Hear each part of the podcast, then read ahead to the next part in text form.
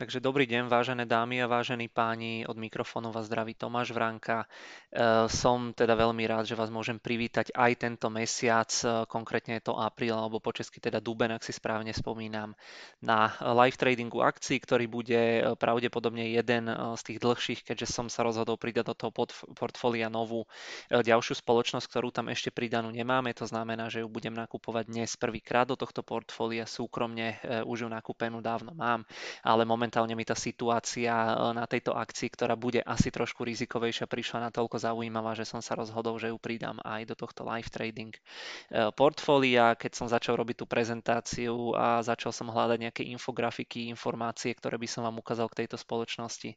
tak tie informácie stále len pribúdali a pribúdali, slajdy taktiež pribúdali a pribúdali, takže na dnes mám toho pre vás prichystaného naozaj celkom dosť, tak dúfam, že sa nebudete nudiť a že to so mnou celé zvládnete zvládnete. E, opäť na začiatku tu mám túto e, povinnosť, e, opäť by som raz zdôraznil alebo zopakoval, že teda obchodovanie alebo investovanie je samozrejme rizikové a že každý jednotlivec, ktorý sa do toho pustí, by si mal byť teda tohto faktu alebo tejto informácie samozrejme vedomý a toto riziko musíte 100% chápať alebo akceptovať.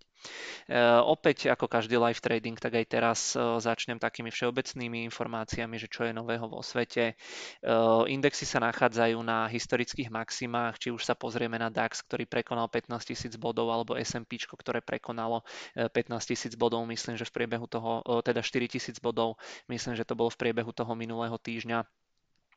naozaj sú tie indexy e, objektívne aj na základe histórie, aj na základe nejakých e, parametrov, nejakej valuácie, ocenenia z hľadiska nejakých price earningov a podobne e, naozaj veľmi vysoko. Čo je tam však zaujímavé, predčerom som niekde na internete čítal, že zhruba 95 alebo vyše 95% akcií z indexu napríklad S&P 500 je nad 200-dňovým klzavým priemerom, to znamená, že ten rast tých indexov už nie je ťahaný ako možno na jesen toho minulého roka. Napríklad napríklad len tými technologickými akciami, ktoré nám inak e, z hodov okolností trošku e, skorigovali, ale že tentokrát sú tie indexy ťahané e, smerom nahor naozaj veľmi širokým spektrom a širokou škálou alebo paletou akcií. Takže mení sa svet, menia sa aj tie indexy, naozaj už to nie je len o tých techoch, ale kopec aj tých malých spoločností e, rastie od začiatku roka veľmi pekne a výsledkom je práve to, že tie akciové indexy sa nachádzajú veľmi vysoko. E, ďalšia správa, ktorá ma zaujala v priebehu tohto, alebo neviem, že či to bolo začiatok tohto mesiaca alebo koniec ešte minulého, e, každopádne tá informácia bola, že americký prezident Joe Biden chce použiť alebo vpichnúť 200 miliónov dávok vakcín obyvateľom Spojených štátov štátov amerických za prvých 100 dní. E, pôvodný jeho plán po nástupe do úradu e, bolo 100 miliónov dávok vakcín, to mal však splnené po 59 dňoch, takže si tento cieľ zvýšil. Uvidíme, či sa mu to e, podarí alebo nie. Ja som si to tak narýchlo hodil do kalkulačky a došiel som na to, že ak by naozaj Spojené štáty americké očkovali týmto tempom, tak by USA boli preočkované a ekonomika kompletne otvorená do konca tohto roka. Takže naozaj, e, pokiaľ by im takéto tempo vydržalo, tak pravdepodobne už do konca tohto roka e, by bola drvivá väčšina z tých e, pouzatváraných a problémových sektorov náspäť teda tam, kde sa nachádzali pred tou koronou. Krajiny, kde sa vo veľkom očkuje, zažívajú prudký pokles prípadov, ekonomiky sa otvárajú, či už ide o nejaké Spojené štáty americké, kde je zaočkovaných vyše 40% ľudí, alebo Veľká Británia, kde je to dokonca 50 tak keď sa tam pozrieme na tie počty nových hospitalizácií alebo nových prípadov, tak naozaj sú tie hodnoty veľmi nízke a vyzerá to teda tak, že tie očkovania aspoň teda takto e, minimálne teda krátkodobo e, fungujú a zabraňujú nákaze alebo rozširovaniu tej nákazy toho koronavírusu a že jednoducho v konečnom dôsledku to bude asi jediný e, dlhodobo udržateľný prístup alebo metóda, akým spôsobom nechať e, alebo znovu otvoriť tie domáce ekonomiky. Čo bolo ešte zaujímavé, rastli nám výnosy na dlhopisoch, čo spôsobovalo tlaky na ceny akcií. Tie akcie nám mierne skorigovali pár týždňov dozadu, ale na, nakoniec sa z toho tie akcie spametali aj napriek teda tým rastúcim výnosom na dlhopisoch, ktoré sú všeobecne pre akcie akcie alebo akciové trhy e, relatívne negatívne. Ďalšia zaujímavá informácia ohľadom teda kryptomiena Bitcoinu. Bitcoin je stále volatilný. E, druhá informácia, Tesla začala akceptovať platby Bitcoinom pár týždňov dozadu, to znamená, je to nechcem povedať, že prvá z takých veľkých spoločností, ale jedna z, alebo určite jedna z najväčších spoločností, ktoré takýmto spôsobom vyjadrili podporu Bitcoinu. Určite mnohí z vás teda vedia, že Elon Musk, ktorý je určite kontroverzný z viacerých hľadisk, tak je dlhodobým zastancom kryptomien. Veľakrát o tých kryptomenách aj tweetuje, čo teda spôsobuje volatilitu na tom kryptotrhu a toto by malo byť aj z jeho strany ďalším takým krokom, ktorým by on chcel po, ako keby podporiť jednak samozrejme Teslu, aj z toho marketingového hľadiska, ale možno aj z toho finančného, keďže som niekde čítal, že Tesla by si všetky tie kryptomeny ako keby nechala vo forme toho krypta, že by to nerozmienala na peniaze, ale samozrejme e, to uvidíme, že čo na na to povedia nejakí akcionári alebo širšie vedenie, ale takéto sú nejaké plány. A e, tretia správa, ktorú tu mám z toho krypta sveta je teda tá, že e, spoločnosť e, Visa povedala, že do svojho ekosystému plánuje zabudovať nejakým spôsobom kryptomeny a kryptopeňaženky. A taktiež investičná banka americká, jedna z tých možno 5-6 najväčších, eh, Morgan Stanley, povedala, že pre svojich bonitnejších, bohatších klientov, ktorí majú aktíva v radoch miliónov, eh, že im umožní alebo vytvorí nejaké fondy, ktoré budú investovať do eh, kryptomien alebo prostredníctvom kryptomien. Boli tam oznámené nejaké, nejaké obmedzenia, že jednoducho pár percent z tých portfólií tí milionári budú môcť maximálne investovať do tých kryptomien, ale opäť sa ukazuje, že alebo aj ten Morgan Stanley povedal, že jednoducho vytvoril tieto fondy alebo tento produkt pre tých klientov z toho dôvodu, e, že jednoducho tých Eh, kopec tých eh, bohatších klientov sa chce dostať k tým kryptomenám, ale nemalo zatiaľ nejakú inú možnosť, hej, nechceli to nakupovať priamo cez tie kryptoburzy, tak im eh, prvá veľká americká investičná banka vytvorila alebo plánuje vytvoriť takýto kryptofond. Takže vyzerá to tak, že ten Bitcoin, aj keď sa stále pohybuje niekde medzi 50 60 tisícmi, že aj napriek tomu, že je takto stále volatilný, tak jednoducho je o ňo veľký záujem a pridávajú sa už aj veľké spoločnosti, ktoré chcú Eh, tú akceptáciu alebo adaptáciu Bitcoinu takýmto spôsobom podporiť. Eh, ďalší bod, ktorý tu mám, je, že zhruba 2-3 týždne dozadu sme s kolegovcami s Jardom Brichtom a s Lukášom Lipovským mali povídanie o trzích. Eh, bola to opäť podľa mňa celkom zaujímavá časť, kde sme riešili prelievanie peňazí z rastových do tých hodnotových akcií. Bavili sme sa tam o tom zhruba nejakú hodinku a pol, takže kto by mal záujem, tak ja pod tento odkaz na YouTube tohto live tradingu určite hodím odkaz teda aj na toto povídanie o trzích. E, zaujímavá vec, čo sa stala vo svete, svetový obchod zablokovala nákladná loď Evergiven, ktorá zablokovala Suezky prieplav. Ja tu mám potom aj nejaké obrázky k tomu nachystané, takže na to sa ešte pozrieme, ale ukázalo sa, že môže prísť opäť aj takáto nejaká čierna lábuť, hej, e, vec, s ktorou asi absolútne nikto nepočítal. E, to, táto blokáda alebo toto zablokovanie jednoducho stálo svetovú ekonomiku miliardy a miliardy dolárov niekoľko dní a niekoľko stoviek lodí nemohlo preplávať e, cez tento suezký prieplav, čo e, dočasne zvýšilo ceny ropy, spôsobilo to problémy v dodavateľských reťazcoch mnohých spoločností po celom svete, takže opäť sa ukázalo, že z určitých hľadisk je stále ten svetový obchod a svetová ekonomika dosť náchylná na nejaké také čierne labute e, a jednoducho môžu spôsobovať problémy. E, zo Spojených štátov amerických nám chodia veľmi dobré výsledky, či už je to z hľadiska nejakého trhu práce alebo z hľadiska nejakej dôvery e, v nejaké služby, výrobný sektor a podobne. Takže vyzerá to, že sa tá ekonomika naozaj aj vďaka očkovaniu zotavuje. A posledný bod, ktorý tu mám, je, že sme mali zhruba dva týždne dozadu cez víkend online trading konferenciu. Tam sme mali zhruba 9 prednášok, síce väčšina z toho bola zameraná na trading,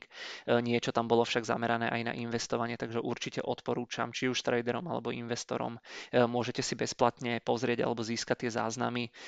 ja vám to, ja vám to ukážem. Dostanete sa k tým záznamom takým spôsobom, že si dáte našu úvodnú stránku xtb.com e, lomeno sk alebo cz podľa toho, odkiaľ ste. Zrolujete sa tuto dole, dáte si, že prihlásiť zdarma, vyplníte formulár a týchto 9 prednášok, ktoré tam sú, vám príde potom na e-mail vo forme videí, takže určite si myslím, že kto sa nemohol zúčastniť alebo kto nevedel, že takéto niečo vôbec máme. E, takže, je, takže bola tá konferencia veľmi e, prínosná a veľmi zaujímavá. To by bolo z toho, čo sa udialo vo svete, asi všetko. E, zopár zaujímavých vecí sa udialo aj na našich akciách, ale nebolo tam nič nejaké také ako veľmi veľké alebo veľmi zaujímavé. Napriek tomu týchto pár udalostí určite e, stojí za zmienku. Vo veľkom sa nám začína v priebehu tohto týždňa výsledková sezóna. E, opäť najskôr budú reportovať z tých zaujímavých spoločností veľké americké banky alebo celkovo ten finančný sektor. Potom aj tie klasické spoločnosti, technologické spoločnosti takže v najbližších e, pár týždňoch určite bude čo sledovať na tých finančných trhoch. E, zaujímavá informácia, Intel oznámil investíciu 20 miliard amerických dolárov do nových tovární v Arizone. E, v zásade takýmto spôsobom chce Intel uspokojiť ten dopyt po tých čipoch, ktorý celosvetovo je oveľa väčší ako je momentálna ponuka. Ono sa to nezdá, ale naozaj tie čipy, kedy si sa používali viac menej, ja neviem, v počítačoch, hej, ale v dnešnej dobe sa naozaj e, používajú proste v mobiloch, v elektronike, ja neviem, v hracích konzolách, v hodinkách, v robotických vysavačoch, e, v automobiloch a podobne. Takže naozaj ten dopyt momentálne veľmi výrazne prevyšuje tú ponuku a Intel tým, že naozaj zarába ťažké peniaze, e, môže si dovoliť bez nejakého extra, externého financovania e, zo dňa na deň sa rozhodnúť, že postavíme nejaké závody. E, opäť je to posilnenie tej výrobnej pozície alebo výroby Intelu v rámci Spojených štátov amerických, čo je teda podporované aj z nejakého toho strategického hľadiska zo strany Spojených štátov amerických a Joea Bidena. Jednoducho chce sa aj tá Amerika čo možno najmenej spoliehať na tých nejakých tajvanských alebo celkovo čínskych e, výrobcov alebo čínske továrne, e, ktoré vyrábajú e, väčšinu tej svetovej produkcie tých čipov a takýmto spôsobom by sa časť alebo ešte väčšia časť tej produkcie mohla realizovať v rámci USA. Takže dosť dôležité strategické rozhodnutie, ktoré by do pár rokov mohlo Intelu priniesť spolu aj s tými novými vecami, ktoré už sme si spomínali. Určite celkom pekné ovocie. 11.3., to znamená zhruba už nejaký mesiac dozadu, eh, po tom poslednom live tradingu vyšla taká správa, že Southwest Airlines, to sú také tie modré lietadla, určite poznáte, že majú záujem o 130 kusov problémového modelu Boeing 737 MAX eh, s tým, že si u Boeingu ako keby predobjednali týchto 130 kusov s tým, že eh, si tam nechali alebo zabezpečili opciu na ďalších 170 kusov týchto lietadiel. Tie Southwest Airlines predstavujú už teraz pre Boeing zrejme najväčšieho jedného zákazníka a prevádzkujú zhruba 700 kusov starších modelov 737 MAX. E, pár týždňov na to, konkrétne koncom minulého mesiaca, sa Odvest e, oznámil, že objednáva ďalších 100 kusov e, týchto lietadiel, to znamená dokopy už sa tam bavíme zhruba nejakých 300 až 350 E, kusov s tým, že majú opciu až na ďalších 270 kusov. Takže e, nejaké náznaky dôvery v opravený model 737 MAX tu už boli aj počas tých posledných mesiacov, ale toto je asi zatiaľ taká úplne najväčšia objednávka, alebo no nie, že asi, ale určite je to najväčšia objednávka, najväčší znak dôvery a vyzerá to tak, že e, prvé veľké americké aerolinky, ktoré z hodou okolností prevádzkujú vyslovene len tieto lietadla alebo len tento typ lietadla, keď objedná niekoľko stoviek tohto modelu, modelu, tak pravdepodobne e, si zvážili všetky tie rizika, zvážili si to, že či Boeing správne ako pristúpil k nejakému tomu odzemneniu e, k tým úpravám softveru a teda vyhodnotili, že asi áno. E, takže predpokladám, že keď pominie celkovo táto korona kríza, tie lietadla už naozaj budú odskúšané, opravené, vylepšené a jednoducho malo by, alebo Boeing už by na tom nemal byť horšie, ako je teraz. Pár dní dozadu, alebo možno týždeň dozadu sa prevalila ďalšia taká informácia, že Facebook, síce už asi to bude staršieho dáta, ale že mal opäť únik nejakých dát, citlivých údajov. Mimo iného boli tam telefónne čísla, ak si správne pamätám, išlo zhruba o pol miliardy užívateľov. Napriek tomu, že táto informácia je určite na prvý pohľad negatívna, tak napriek tomu tie akcie deň po zverejnení tejto informácie reagovali veľmi zaujímavo a rástli o 3% a momentálne sa pohybujú, alebo po tejto informácii sa pohybovali e, niekde v okolí e, historických maxim.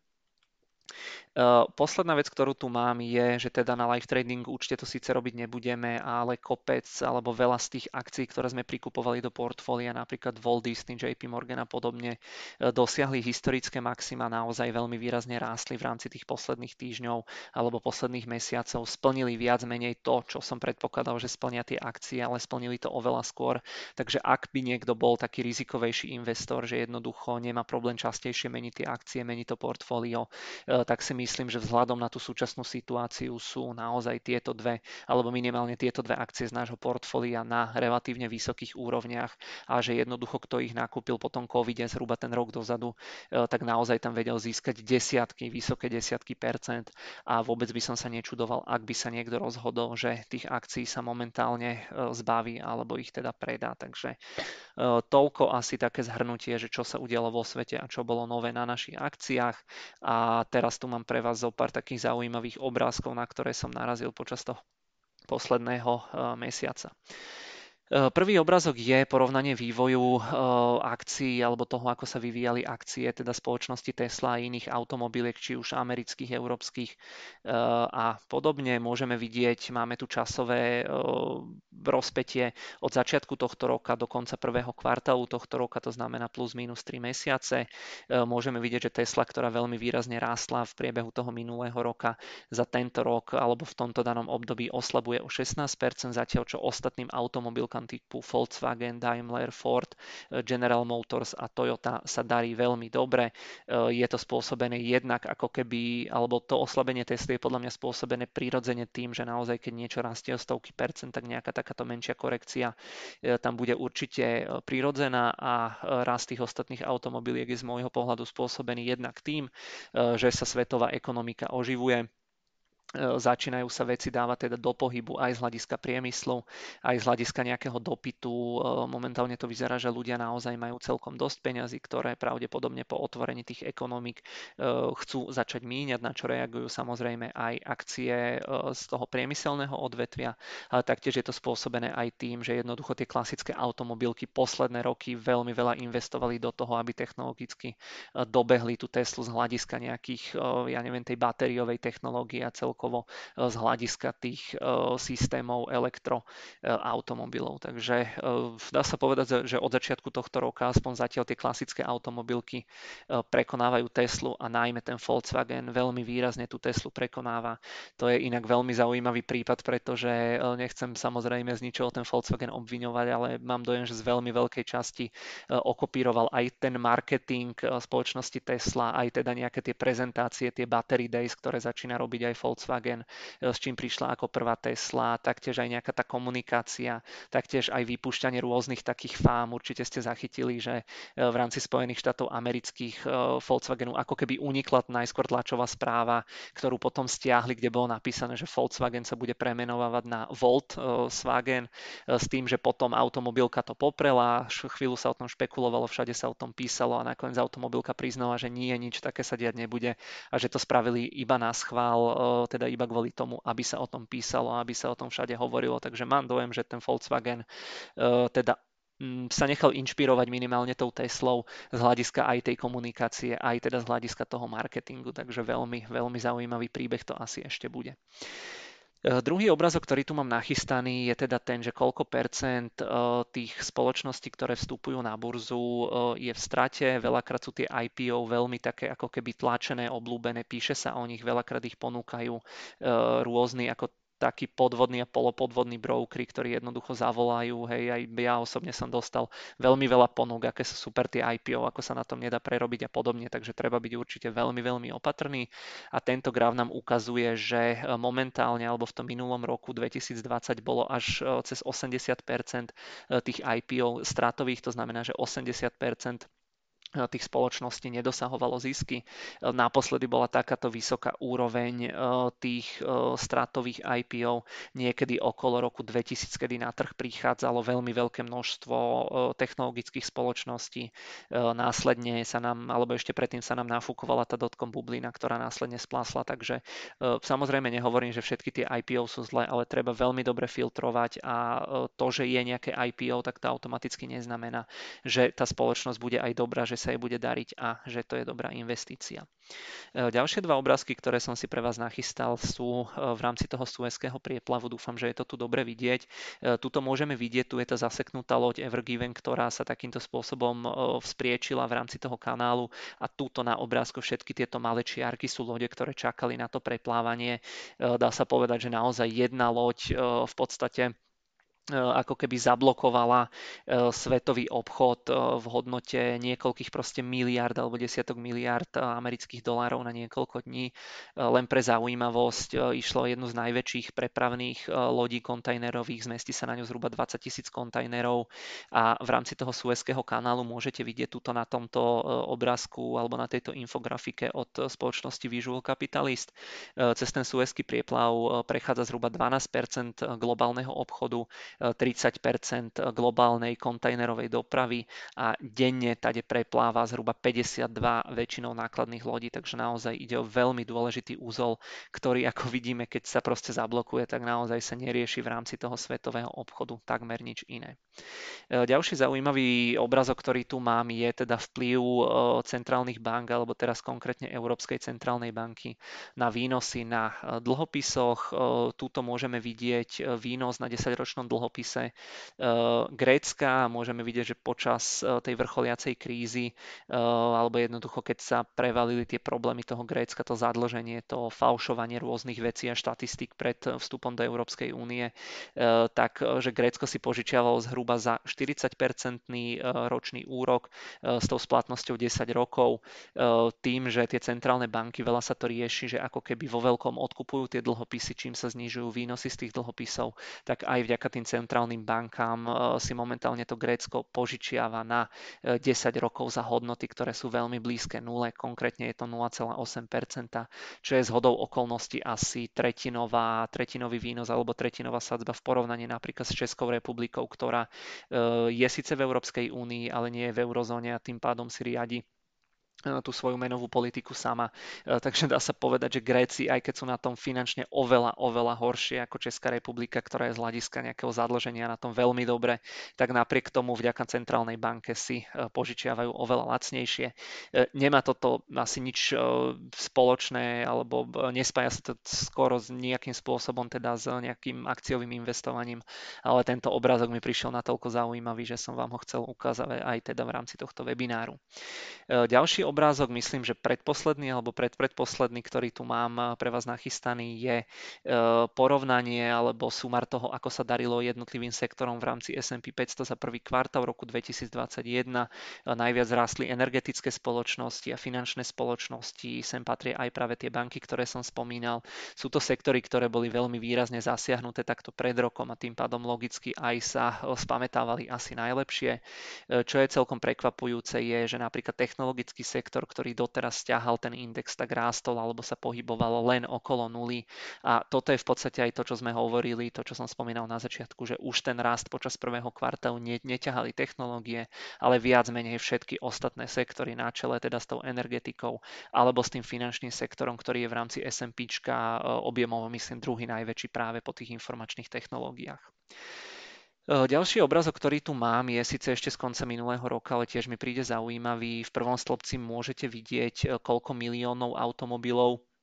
sa predalo e, v rámci toho roku 2020 približne. E, tieto všetky automobilové spoločnosti predali zhruba 50 miliónov automobilov. Tu môžeme vidieť, koľko tých automobilov predala Tesla. Ak si správne spomínam, tak to bolo necelého pol milióna. To znamená, že zhruba 121 krát menej tá Tesla predala automobilov ako všetky tieto značky dokopy. A napriek tomu tu máme porovnanie trhovej kapitalizácie. Teraz tá situácia bude trošičku zrejme iná, keďže tie ak e, klasické automobilky trošku vzrástli a Tesla poklesla, ale koncom toho minulého roka mala tá Tesla aj napriek tomu, že má 121 násobne menej predaných e, automobilov ako zvyšné automobilky, e,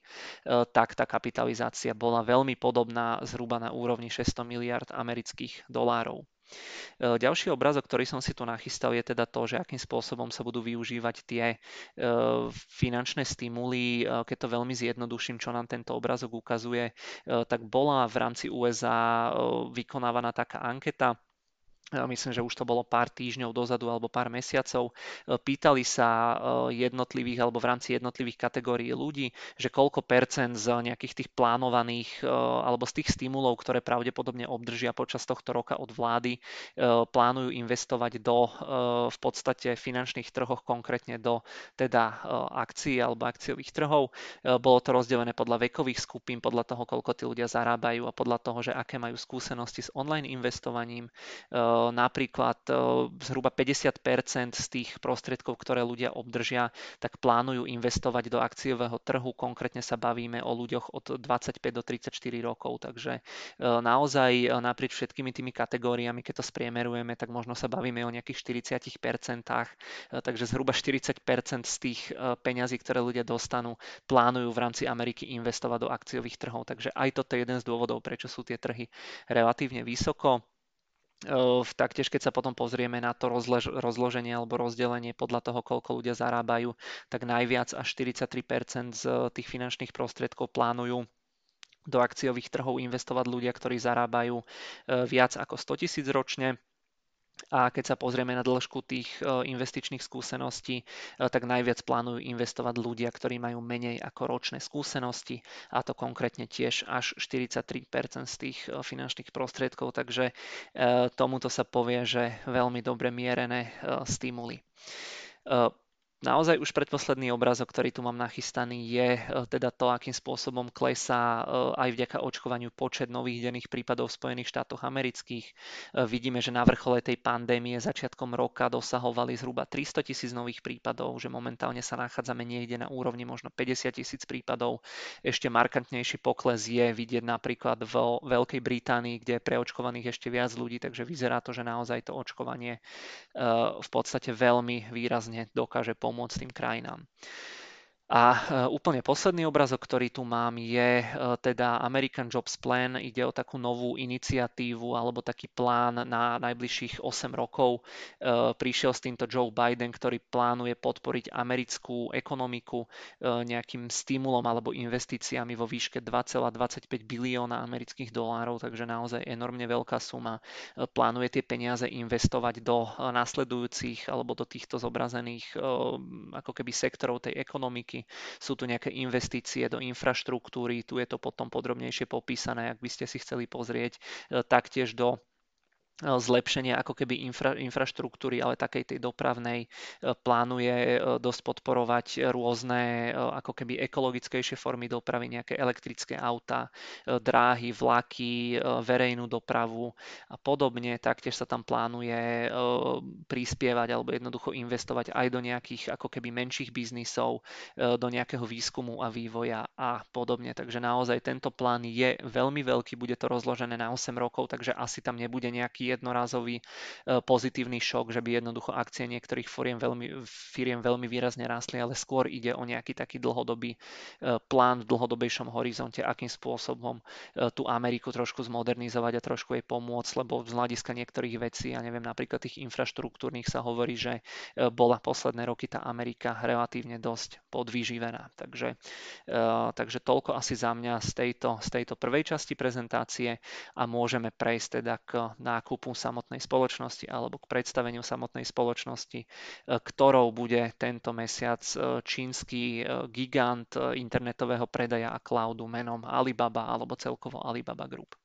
Ide v podstate o najväčšiu čínsku až do nedávna, momentálne už je to druhá najväčšia čínska spoločnosť. V podstate ide, alebo ak by som tú firmu mal prirovnať k nejakej americkej firme, ktorú poznáme, tak ide o čínsku verziu spoločnosti Amazon. Ja som tam dal lomitko Alphabet, lomitko nejakej platobnej spoločnosti pretože e, najviac sa tá Alibaba podoba síce na ten Amazon, ale robí aj niektoré veci, ktoré robí Alphabet, to znamená Google a má pod sebou aj rôzne ako keby platobné alebo fintechové systémy, k tomu sa ešte dostaneme. Takže je to taká kombinácia tých amerických e, technologických spoločností. Pod spoločnosť patrí veľa cerských spoločností, e, priamo tá Alibaba, B2B, Alibaba Cloud, AliExpress, Taobao, AliOS, Alipay, Ali Jenny, neviem, či to dobre čítam, Tmall a podobne, takže naozaj to portfólio, keď si hodíte do Google, že Alibaba Group, tak naozaj viete sa bližšie dočítať o tých jednotlivých cerských spoločnostiach, čo pod ňu patria. Tá Alibaba podniká v oblasti technológií, internetu, cloudu, online retailu, financií, technológií, virtuálnych asistentov, smart zariadení, operačných systémov a podobne, takže naozaj to, ten záber tej Alibaby je veľmi, veľmi široký. E, o tých čínskych spoločnostiach som e, hovoril pár mesiacov dozadu z nejakého e, hľadiska toho potenciálu, z hľadiska veľkosti toho čínskeho trhu, to samozrejme patrí aj sem. Ja sa k tomu ešte dostanem, ale my sme tu Alibabu nakupovali, určite si pamätáte ešte koncom minulého roka aj v rámci teda toho čínskeho ETF, ale naozaj tá situácia na tejto akcii mne prišla momentálne veľmi, veľmi zaujímavá. Je to podľa mňa asi najzaujímavejšie najzaujímavejšia akcia za posledný minimálne rok, e, tak preto som sa rozhodol, že ju pridáme ešte aj takto samostatne. E, americké technologické firmy v Číne nepodnikajú buď vôbec, alebo sú veľmi obmedzené. E, ich úlohu preberajú práve, práve tie domáce spoločnosti. Jedna z tých domácich spoločností je práve aj tá Alibaba. E, tá bola založená v roku 1999, takže je to relatívne nová spoločnosť. E, išla však na burzu alebo IPO mala až teda v roku 2014, takže v podstate verejne sa obchoduje zhruba možno nejakých 7 rokov, ak správne počítam. Po zohľadnení inflácie myslím, že išlo o štvrté najväčšie IPO. Čo je tam rozdiel oproti väčšine tých západných alebo amerických alebo celkovo aj európskych IPO bolo to, že tá Alibaba už išla na tú burzu ako zrelá zarábajúca firma, ktorá naozaj zarábala ťažké miliardy každý rok. Takže e, trošičku taká netypická bola aj z tohto hľadiska. E, tá Alibaba má veľmi podobný príbeh ako Amazon. E, v podstate Alibaba začala ako online retailer. E, momentálne stále je tento segment pre ňu najdôležitejší, k tomu sa opäť ešte dostaneme, ale neskôr prešla aj na cloud, technológie a rôzne tieto veci, čo som tu hore spomínal. Takže ten príbeh naozaj podobný ako Amazon, že začínala v nejakom tom online predaji, online segmente a jednoducho potom priberá po tie svoje krídla aj ďalšie nejaké cerské spoločnosti, startupy a e, investuje do vlastných projektov. E, Alibaba je momentálne piata najväčšia firma e, na celom svete v oblasti investície do umelej inteligencie a jedna z najväčších spoločností, ktorá poskytuje alebo využíva rizikový kapitál. Baba tiež rastie výrazne v oblasti mediálneho segmentu, má pod sebou aj teda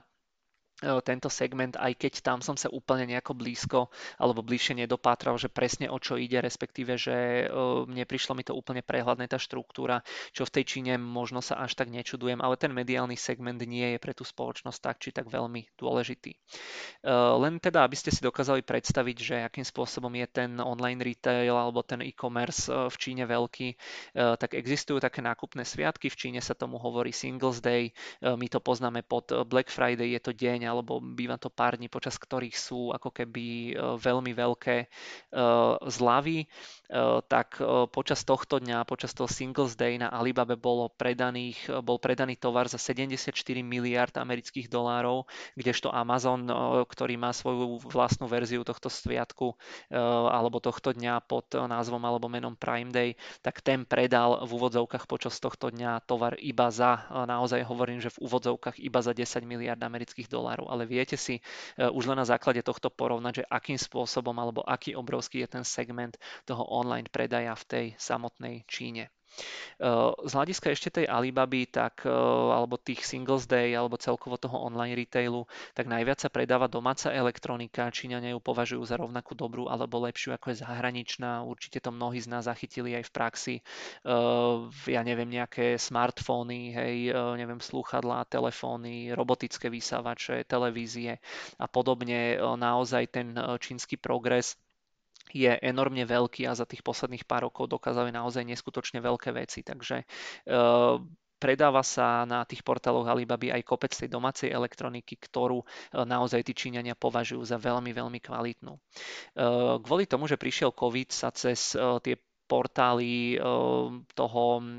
elektronického predaja Alibaba predalo minulý rok aj veľa luxusného tovaru. Dovtedy tam predávali skôr taký menej prémiový alebo neúplne luxusní predajcovia alebo výrobcovia. Tá korona donútila aj rôznych predajcov, neviem, či to správne prečítam, Balenciaga,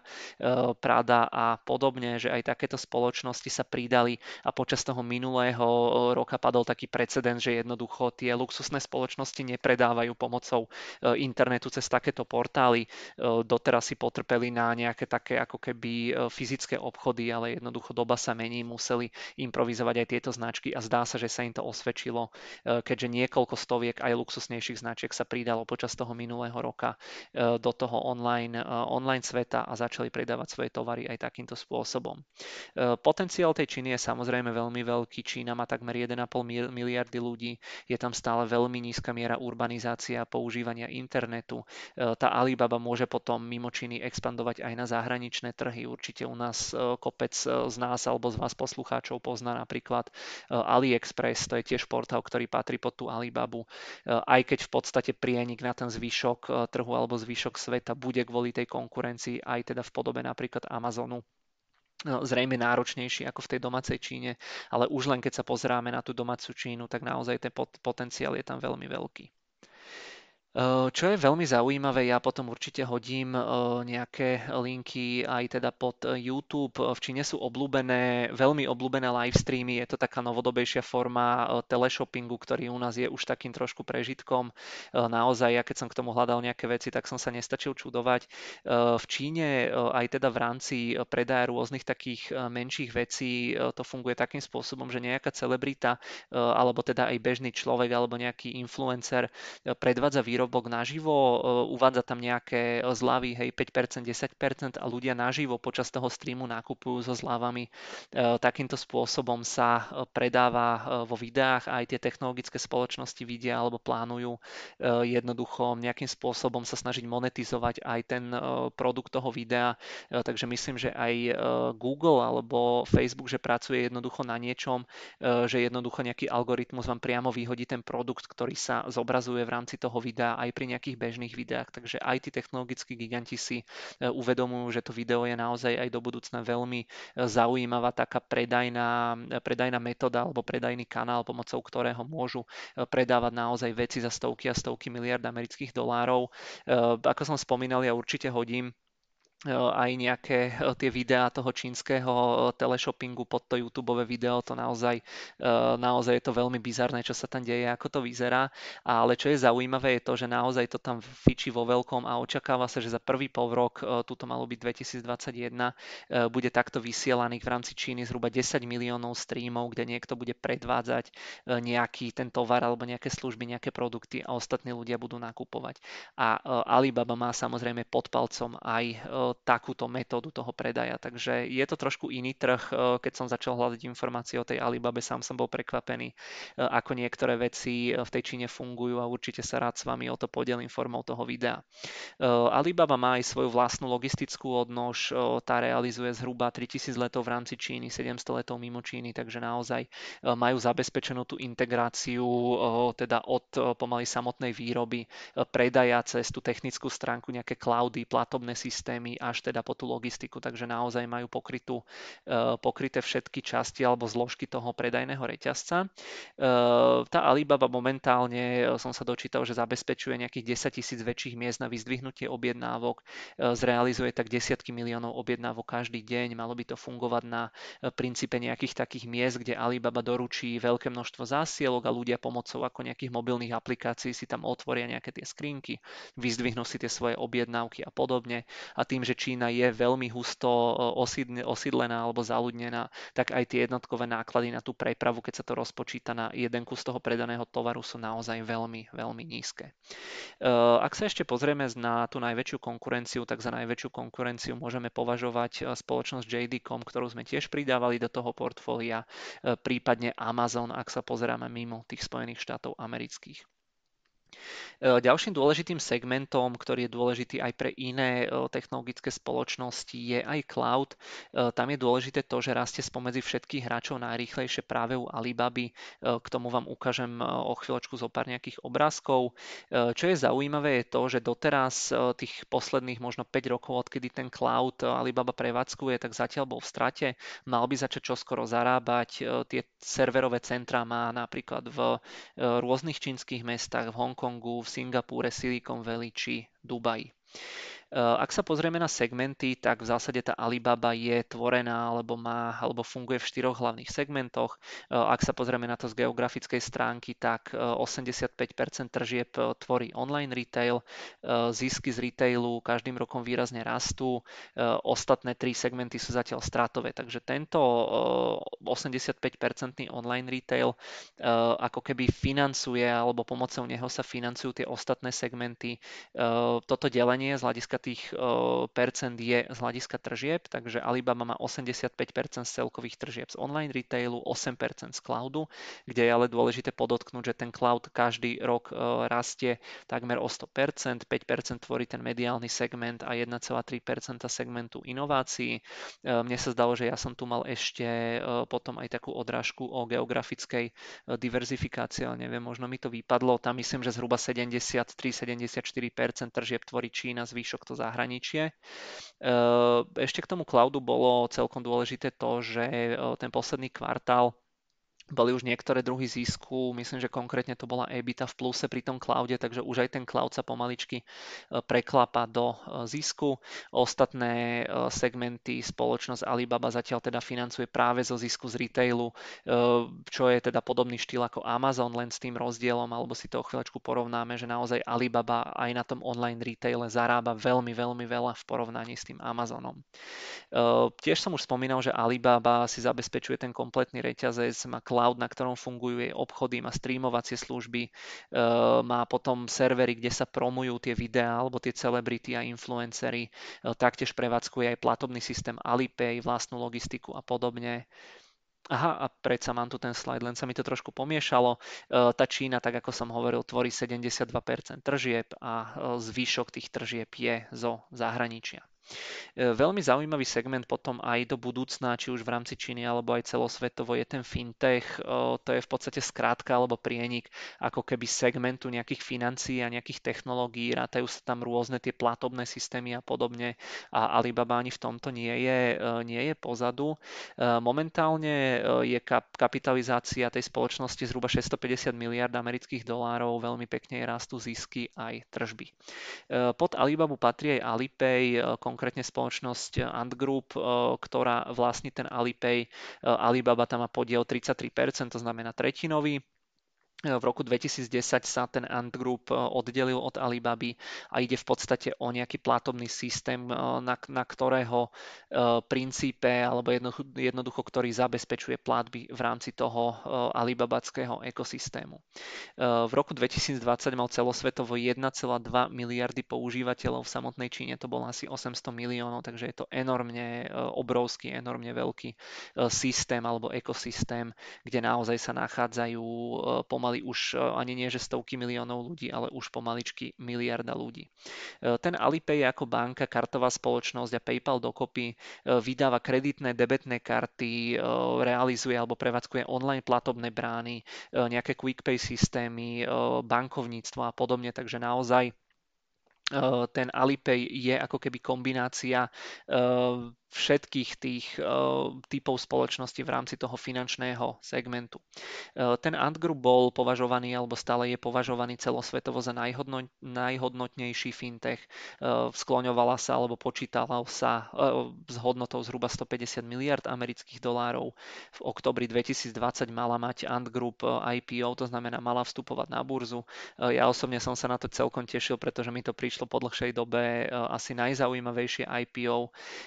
Jack Ma, ktorý je zakladateľ tej Alibaby, však začal kritizovať čínsky režim, čínsky finančný systém a jednoducho aj kvôli tomu regulátor, ako priamo to samozrejme ten regulátor nepriznal, ale začal robiť týmto spoločnostiam a Jackovi nejaké tie problémy a bolo to IPO presunuté alebo teda dočasne odložené, ale si pamätám, že tesne pred tým IPO sa hovorilo, že mohla by tá samotná spoločnosť dosiahnuť hodnotu alebo kapitalizáciu zhruba 300 miliard amerických dolárov. E, po tej e, kritike vlády a finančného systému v rámci Číny začala tá čínska strana e, hádzať Jackovi polena pod nohy. Ono to celé začalo tak, že on v nejakom rozhovore povedal, sa ho niekto myslím pýtal na to, že čo hovorí na ten čínsky finančný a regulačný systém a on povedal, že na to nehovorí nič, pretože žiadny finančný a regulačný systém v Číne neexistuje. Potom sa začali diať veľmi zaujímavé veci. Začalo sa tam hovoriť, že teda tá čínska strana alebo čínsky regulátor E, čínsky regulátor chcel alebo povedal, že bude viac regulovať aj tú Alibabu, e, aj ten Ant Group, e, čo by znamenalo určite zvýšené náklady, zníženú ziskovosť, iné nejaké tie požiadavky kapitálové na zabezpečenie krytia tých spoločností a podobne. Takže vtedy sa začali také tie problémy, následkom čoho oslabili aj akcie Alibaby o niekoľko desiatok percent. Problémy sa teda odzrkadlili na tých akciách logicky, takže klesli. Z toho poklesu sa doteraz tie akcie úplne ešte nespamätali. A e, ešte jedna taká vsúka, že ten samotný e, End Group, e, v ktorom má Alibaba 33% podiel, keď jedného dňa reálne pôjde na tú burzu, tak to vyzerá, že môže ísť o veľmi zaujímavé IPO, o ktorých som na začiatku hovoril, ale opäť si tam budeme musieť počkať na nejaké tie konkrétne čísla toho, že akým spôsobom tá spoločnosť alebo tá odnož tej spoločnosti hospodári, či dosahuje zisky, aké sú tam marže a podobne. Ale každopádne prípadne môže, môže ísť o veľmi zaujímavú príležitosť. Posledný slajd k tej Alibabe takýto s informáciami, ktorý tu mám, je teda o nejakých číslach, rizikách a príležitosti, príležitostiach. Tá Alibaba momentálne je naozaj veľmi, veľmi lacná. Tie forwardové price earningy sú niekde okolo úrovne 20, aj keď teda firma očakáva rast tržieb v desiatkách percent ročne. Firma je teda z hľadiska tých price earningov na historicky veľmi, veľmi nízkych úrovniach. Môže sa z nej do budúcna stať určite nejaký taký dividend trendový blue chip, keď už jednoducho prejde nejaké to obdobie toho, že tá spoločnosť by potrebovala nejako vo veľkom investovať, tak naozaj si viem predstaviť niekoľko percentnú ročnú uh, dividendu. Uh, Alibaba ročne zarába približne 15 miliard amerických dolárov, e, zisky a tržby rástli tie minulé roky, aj majú rásť počas tých budúcich rokov zhruba o nejakých 20 až 30% ročne. Takže naozaj neviem, či by sme v Amerike našli uh, nejaké spoločnosti, ktoré majú forwardové price earningy niekde na úrovni okolo 20 a napriek tomu by tam bol ten očakávaný rast o uh, takéto vysoké desiatky percent ročne. Uh, je to teda rastová firma, ktorá je ocenená ako hodnotová, nemá dlh, má 100 miliardovú hotovosť, takže z hľadiska tých čísel je to možno niečo podobné ako ten Facebook, ktorý sme si v tom minulom mesiaci prikupovali. Tiež je to firma, ktorá má svoje problémy, ale jednoducho je ocenená v tom dnešnom svete veľmi drahých akcií, e, veľmi dobre, nie je zadlžená, stále zarába, e, nemá nejaké ako keby problémy štruktúrálne, že by tam niečo nefungovalo, mimo možno nejakých tých škandálov externých a podobne. Takže e, z tohto hľadiska mi tá Alibaba príde podobná ako Facebook. Ešte by som sa vrátil na chvíľočku k tomu zakladateľovi Jackovi Ma. Ten začal pár mesiacov ešte niekedy na jesen toho minulého roka kritizovať predtým IPO Ant Group čínsku vládu tá čínska vláda mu potom ako keby stopla to IPO, ktoré on teda bol jednou z hlavných tvári toho IPO. Jack má, má inak v, tom, v tej spoločnosti End Group nadpolovičný kontrolný podiel a v zásade potom ako začal kritizovať tú vládu, tak sa to chvíľku riešilo a potom na pár týždňov zmizol. Špekulovalo sa, že či skôr ako keby nebol zmiznutý alebo donútený hej, k nejakému odchodu alebo nebodaj ešte niečo horšie, či sa s ním nes stalo. Po pár týždňoch sa objavil na verejnosti, e, povedal, že iba oddychoval, že si potreboval ako keby vyvetrať hlavu, trošku oddychnúť a potom prišla správa, že končí ako keby v nejakej tej exekutíve, v nejakom vedení tej firmy a že skôr už tam e, bude mať len takú, e, neviem presne, že či dozornú funkciu, ale niečo, niečo v tomto zmysle. Takže toto bol ten moment, kedy sa to zlomilo, dovtedy tá Alibaba šlapala ako na 100% pekne rástla. Od tohto momentu tie akcie sa trošku prepadli a doteraz sa nachádzajú na tých nižších úrovniach. Tá cena bola na maximách niekde okolo hodnoty 300 amerických dolárov, momentálne je približne 240. Ten vývoj v dohľadnej dobe môže byť ešte turbulentný, naozaj by som sa nečudoval, keby tam prišlo ešte k prepadu o pokojne 20-30%. Taktiež je treba podotknúť, že ide o ten typ ceného papiera ADR, ktorý nie je priamo akcia, ale je to obchodované cez zahraničné banky, keďže k tým čínskym spoločnosťam je trošičku zložitejší prístup napriamo. Taktiež nemôžeme zabúdať ani na nejaké to politické kurzové riziko, či riziko nejakého kreatívneho účtovníctva. V minulosti sa viackrát potvrdilo u iných spoločností, že nejaké tie správy, tržby a čísla účtovné boli mierne alebo menej alebo viac ovplyvňované v závislosti od tej spoločnosti, že nebolo všetko úplne transparentné. Takže tie rizika tam určite sú. Toto sú určite také najväčšie. E, ďalšie riziko by som povedal je to, že zhruba 75% tržieb Alibaby je z Číny. To znamená, že keď spomalí Čína, spomalí zrejme aj Alibaba a že expanzia, nejaká prípadná expanzia do zahraničia bude určite e, náročnejšie ako na tom domácom trhu, keďže vo zvyšku sveta alebo vo väčšine z toho zvyšku sveta podniká aj tá americká konkurencia. E, taktiež sa začalo riešiť, čo tiež úplne dobre nepadlo tým čínskym akciám pár týždňov dozadu, že v prípade, ak by tie čínske spoločnosti nesplňali nejaké e, štandardy účtovné, e, ak by sa tam preukázalo, že sú nejakým spôsobom napojené na tú čínsku vládu, alebo že sú ovládané tou čínskou vládou, alebo že sú nejakí ako keby e, vedúci predstaviteľia tej čínskej komunistickej strany aj v vedení tých čínskych spoločností, tak jednoducho americké burzy môžu tieto ADR vyradiť zo svojho obchodovania, čo opäť nie je úplne pozitívne, ale nemyslím si, že by bolo vôbec ako keby v záujme týchto spoločností nejakým spôsobom na schvál nedodržiavať tie účtovné štandardy a určite by sa tak nestalo zo dňa na deň, ale naozaj E, by to bolo skôr také ako keby postupné a o tých problémoch by sme sa dozvedeli priebežne. Určite by to nebolo zo dňa na deň, že Alibaba niečo nesplňa, e, jednoducho vyhadze, vyhadzujeme ju z burzy. Určite by to bolo tak, že by sa o tom začalo písať, že jednoducho 1, 2, 3, 4 kvartály tá Alibaba niečo nesplňala a až potom by bola z tej burzy vyradená. Takže e, toto je ďalšie z takých rizik, ktoré je potrebné zvážiť pri nákupe tých čínskych spoločností celkovo. Na druhej strane, alebo uzavrel by som to tým, že na tej druhej strane sa chce Čína osamostatniť od tých západných technológií, pomáha tým domácim spoločnostiam jednoducho v tom, aby boli sebestačné, aby jednoducho aj v rámci tej Číny spoločnosti dokázali vyrábať či už nejaké auta, elektroniku, alebo aj tie softverové riešenia podobné ako v tej Amerike. Takže chce takýmto spôsobom tlačiť a používať domáce firmy. Takže aj napriek tomuto všetkému, čo som hovoril, ako tá vládnu vládnúca strana robila Jackovi má tie problémy, e, tak všeobecne aj v tej Číne platí, že tá domáca vláda podporuje tie firmy a toto bolo viac menej len o tom, že asi chceli ukázať, že my sme tu tí najväčší, my sme tu tí najsilnejší a jednoducho na nás si nikto otvárať ústa nebude. Takže toto je e, taký základný slovný rozbor, e, ktorý som si pre vás nachystal e, na tú, na tú Alibabu a poďme sa teraz pozrieť na nejaké čísla alebo na nejaké obrázky. Prvý obrazok tej Alibabe, len teda, aby ste si vedeli predstaviť, ako sa hovorí o tom, že čínska ekonomika spomaluje a že keď jednoducho spomalí Čína, tak ako bude problém, tak v minulosti bol ten rast Číny, rast HDP niekde na úrovni 10 až 15% Momentálne tie posledné roky sa pohybujeme niekde okolo 7-8% takže aj v prípade Číny, keď sa bavíme o tom spomalení, tak sa nebavíme o takom spomalení ako v Európskej únii alebo v Amerike, kedy ten rast HDP klesne možno na nejaké 2 až 3% ale stále sa teda bavíme o tom, že e, to HDP bude rásť možno nejakým tempom 6, 7, 8% Tuto môžeme vidieť tento jeden veľký zub smerom nadol, to bol ten covidový e, prepad, ale stále je ten dlhodobý rast HDP naozaj nadpriemerný v porovnaní s tým západným svetom. Sice pomaličky sa zmenšuje, ale to je pochopiteľné, pretože vždy, keď máte rozvojovú krajinu, tak to HDP rastie rýchlejšie. Čím je tá krajina rozvinutejšia, tak tým viac sa ten rast spomaluje.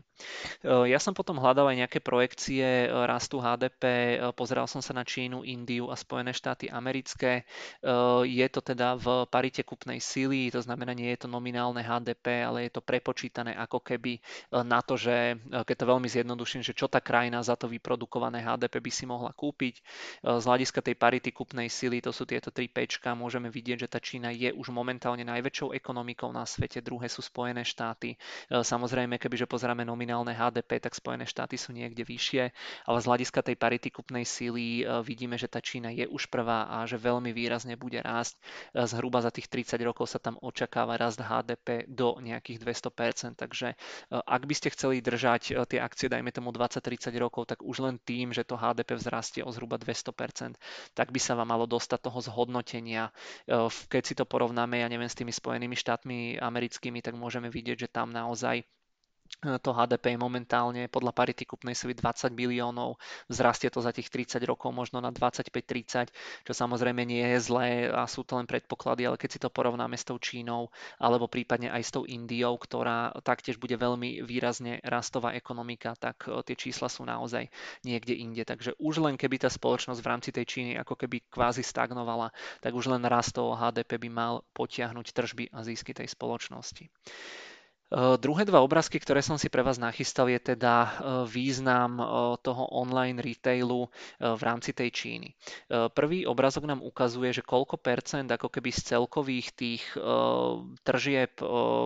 spoločnosti od roku 2019 do roku 2024 predstavuje ako keby ten online, online retail. Môžeme vidieť, že napríklad v tom roku 2020 ten online retail v rámci Číny tvoril 2,3 bilióna milióna amerických dolárov, to je plus minus kapitalizácia, neviem, Apple. A e, s tým, že e, ten online e, alebo tie internetové predaje tvorili zhruba 45% zo všetkých predajov v rámci Číny a vidíme, že ten podiel by mal do budúcna stále pomaličky pozvolne rásť. A keď sa pozrieme na nejaké tie klasické proste fyzické predaje alebo fyzické obchody, alebo ako to môžem nazvať, tak môžeme vidieť, že tam naozaj ten podiel e, alebo jednoducho miera toho, akým spôsobom to klesá, tak e, je relatívne výrazná. Takže vidíme, že aj z tohto hľadiska z hľadiska toho potenciálu toho e-commerce alebo toho online retailu v rámci Číny sú tie čísla veľmi, veľmi dobré. Ďalšie dve tabulky, ktoré k tomuto ešte mám, je potom nejaké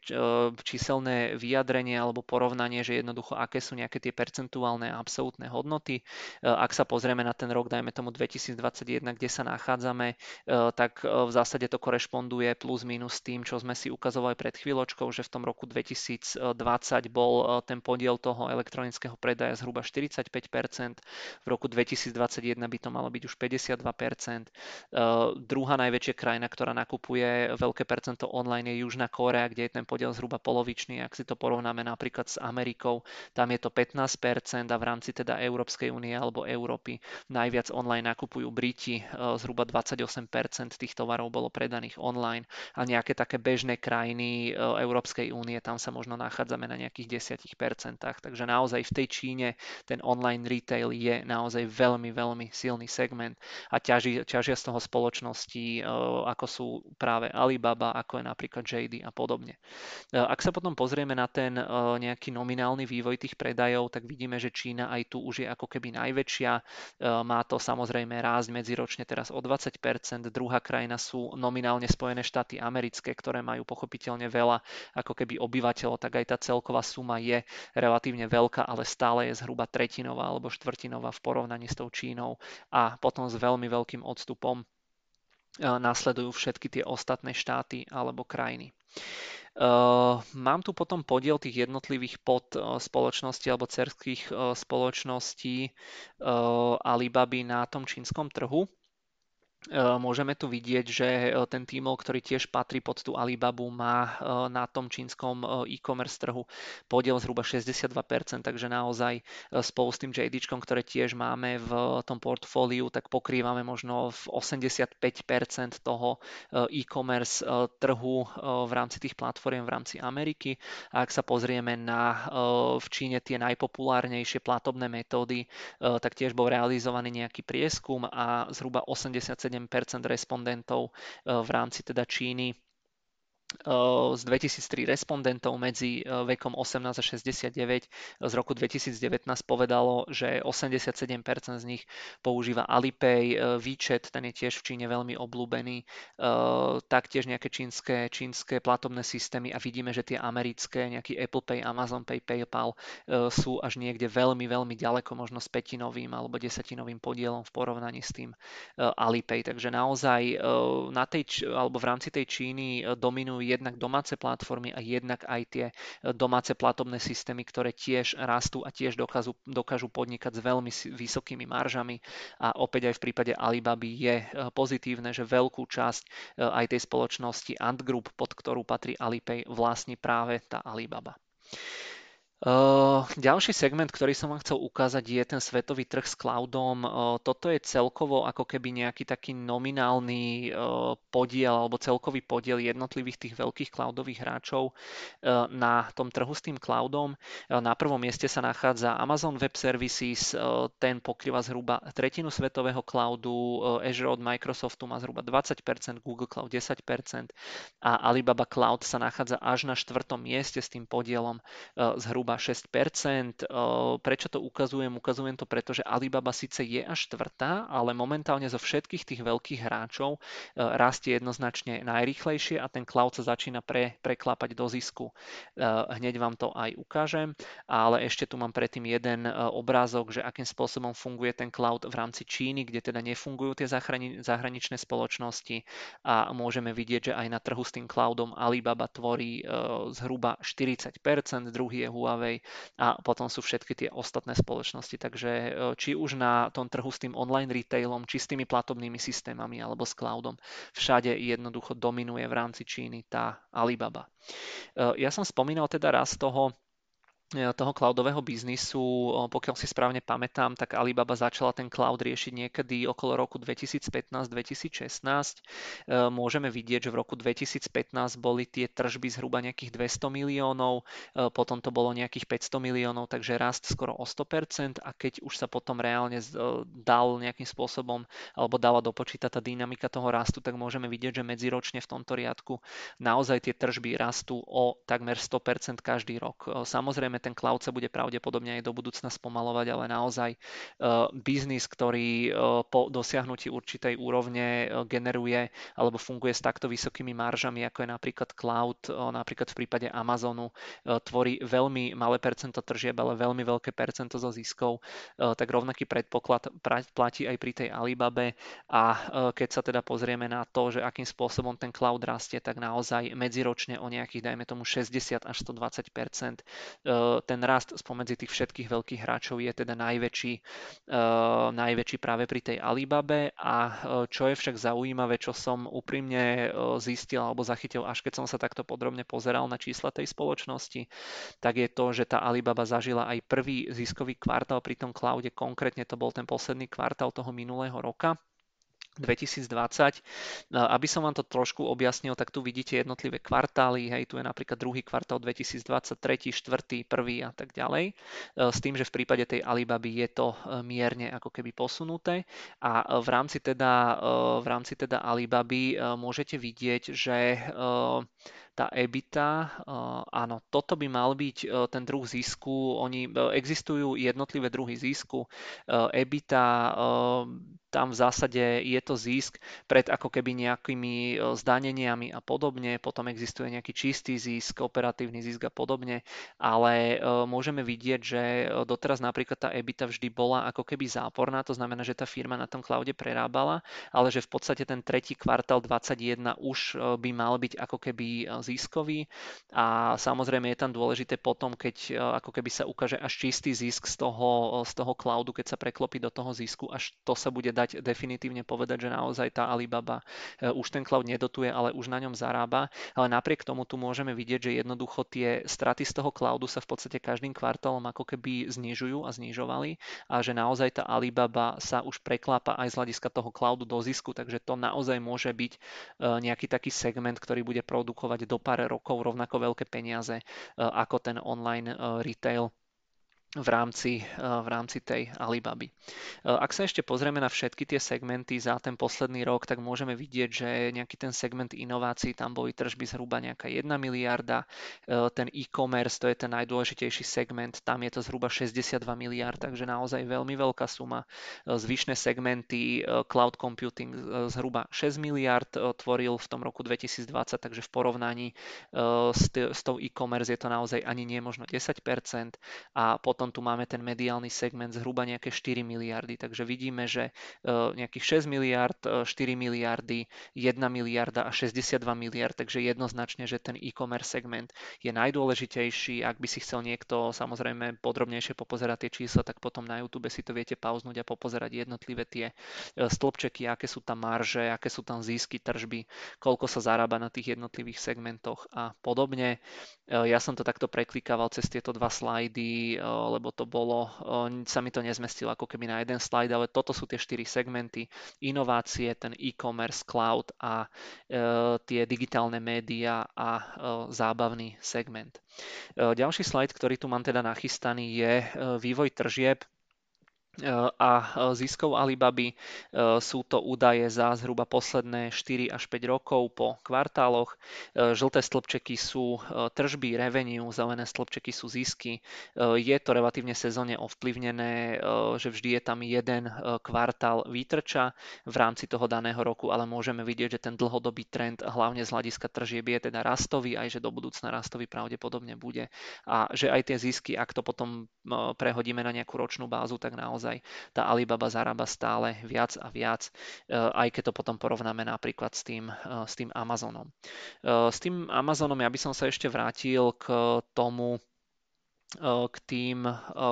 k porovnaniu toho Singles Day a Amazon Prime Day. Keď sa pozrieme na rok napríklad 2016, tak počas toho Alibaba Singles Day sa predali tovary za zhruba 18 miliard, zatiaľ čo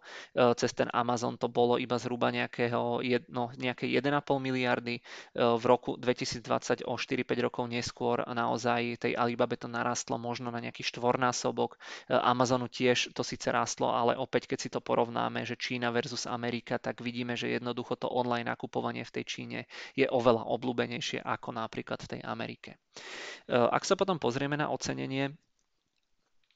Alibaby v porovnaní s Amazonom z hľadiska price earningov, tak eh, môžeme vidieť, že momentálne pri tej Alibabe sa tie klasické, nie forwardové, ale klasické price earningy nachádzajú niekde na úrovni okolo 37, že naozaj sa historicky nachádzame na eh, relatívne nízkych úrovniach. Za toto dané časové obdobie, ktoré tu mám zobrazené od toho roku 2016 za tých posledných 5-6 e, rokov, tak vidíme, že priemerné price earningy boli niekde na úrovni 50,5, e, mediánové 50,5, takže historicky v porovnaní s tým, ako sa tá firma predávala v minulosti, je e, o dosť výrazne lacnejšia. A keď ju porovnáme s Amazonom, tak ten sa predáva momentálne za price earningy niekde okolo hodnoty 73, takže je približne dvakrát tak drahý, s tým, že v minulosti ten rozdiel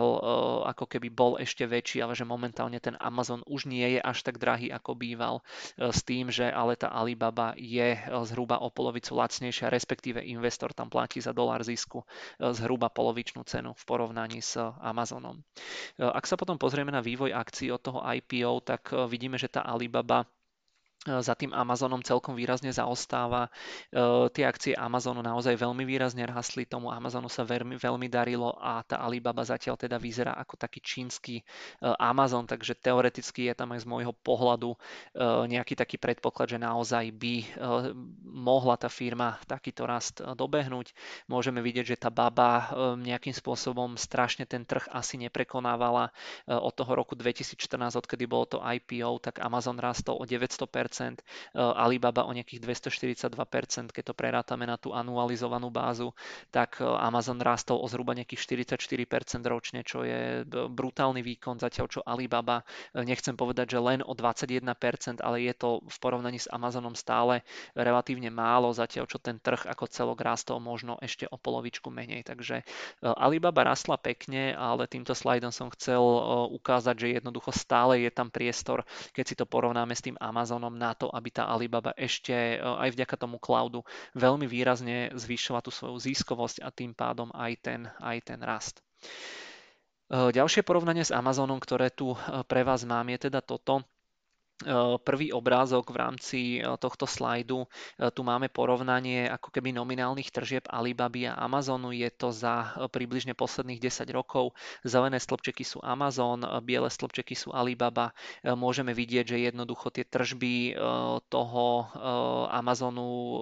nechcem povedať, že rastú rýchlejšie, lebo rýchlejšie rastie Alibaba, ale sú väčšie. A tu môžeme vidieť, že naozaj, keď si zoberieme možno nejakých 7-8 rokov dozadu, že naozaj tá Alibaba mala v porovnaní s Amazonom možno desatinové tržby, kdežto momentálne už sa pohybujeme niekde na jednej štvrtine. Takže dá sa povedať, že tá Alibaba z hľadiska e, tých tržieb ten Amazon pomaly, ale isto doháňa. E, čo je však zaujímavé je to, že napriek tomu, že Alibaba mala historicky možno 10 krát menšie tržby ako Amazon, tak z hľadiska ziskov, ktoré, ktoré sú zobrazené e, v rámci tohto slajdu, takže Alibaba veľa kvartálov dosahovala dokonca vyššie zisky ako ten Amazon a momentálne tie posledné roky je to viac menej ako keby zrovnané. Takže na ten Amazon tam bola tá dynamika taká, že Amazon brutálne navyšoval tržby s tým, že zisky mu začali rásť e, až teraz, kdežto tá Alibaba, e, jej ako keby odjak živa rástli tržby, ale odjak živa jej pekne už rástli aj tie zisky. Takže e, z tohto hľadiska celkom zaujímavé porovnanie. Takže toto máme tie nominálne hodnoty v miliardách, koľko to rástlo, ale keď v podstate by sme dali obe tie spoločnosti na ako keby rovnaké to východiskové stanovisko alebo ten východiskový bod, tak nám vznikne niečo takéto. E, opäť z hľadiska tržieb e, za tých 7 rokov, e, ktoré tu mám navrhnuté, tak ak by počas toho prvého roku štartovali tie tržby tých oboch spoločností na rovnakom bode, tak môžeme vidieť, že niekedy po tom 3. 4. roku Alibaba, to sú tie biele stĺpčeky, Alibabe oveľa výraznejšie rastú tržby ako Amazonu. To znamená, že to tempo alebo tá dynamika rastu je oveľa rýchlejšia. Tých 7 rokov dozadu bola tá východisková hodnota, ja som to nastavil tak, aby začínali obe spoločnosti na stovke. E, Amazon vzrastol na nejakých 544, takže dajme tomu o nejakých 444%, e, zatiaľ čo tá Alibaba vzrastla až na nejakých 1670, takže tam sa bavíme o tom, že tie tržby vzrastli o viac ako 1500%. E, keď sa však pozrieme na zisky, tak tým, že tá baba zarábala už ako keby od začiatku, tak tiež, ak znormalizujeme ten graf, tak je tá situácia opačná a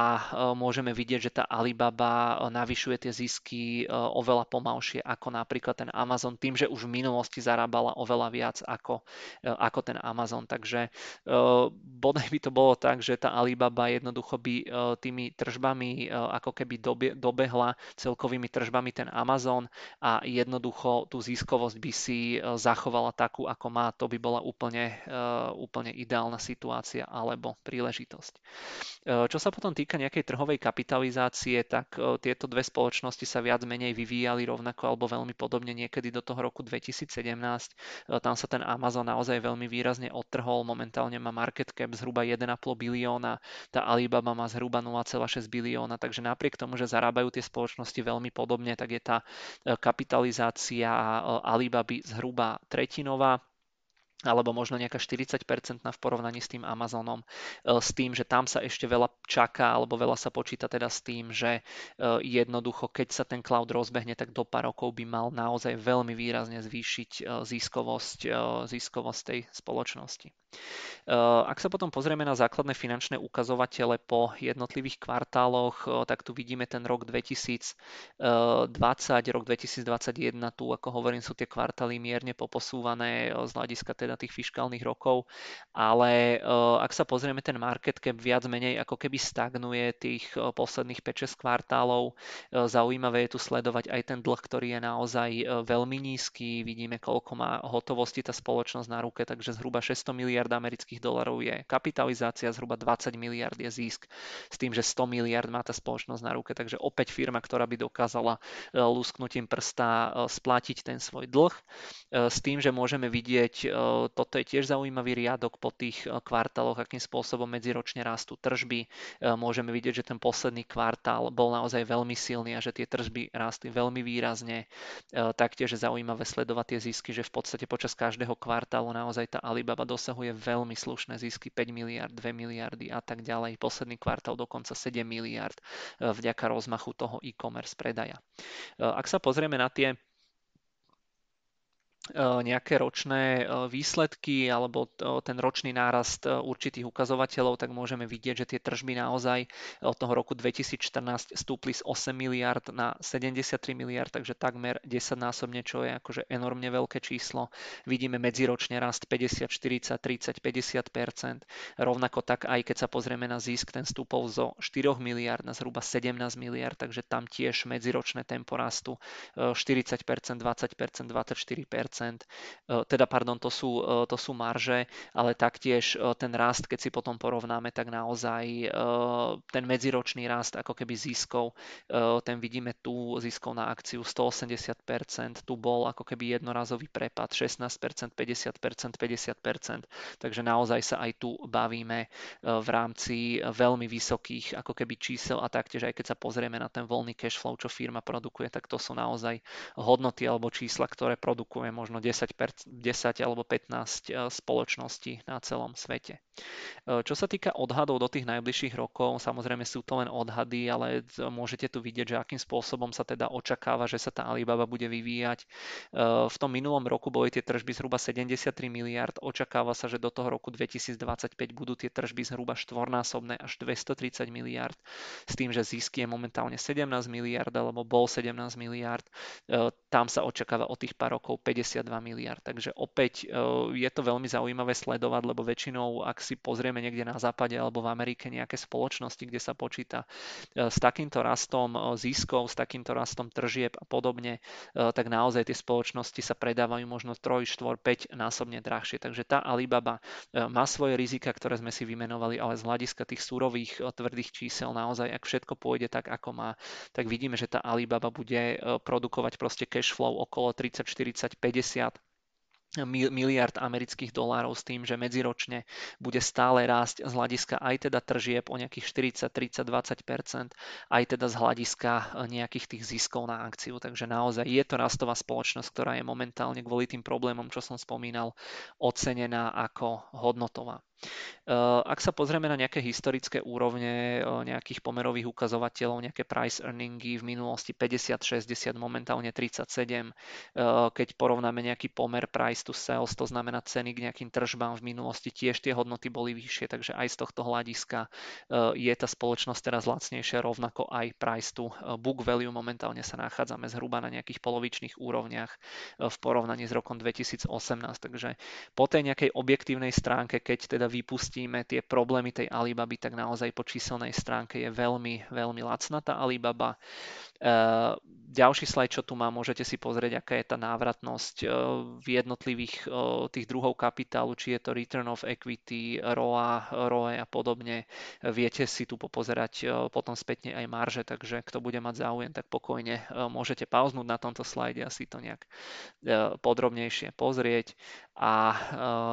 asi tuto už nemáme nič zaujímavé. Ešte možno toto som vlastne nikde nespomínal, že tá Alibaba ten zisk zatiaľ si buď ponecháva alebo reinvestuje investuje, to znamená, že momentálne na dividendách ešte nič nevypláca, ale má všetky predpoklady k tomu, aby sa stala nejakým dividendovým blue eh, čipom.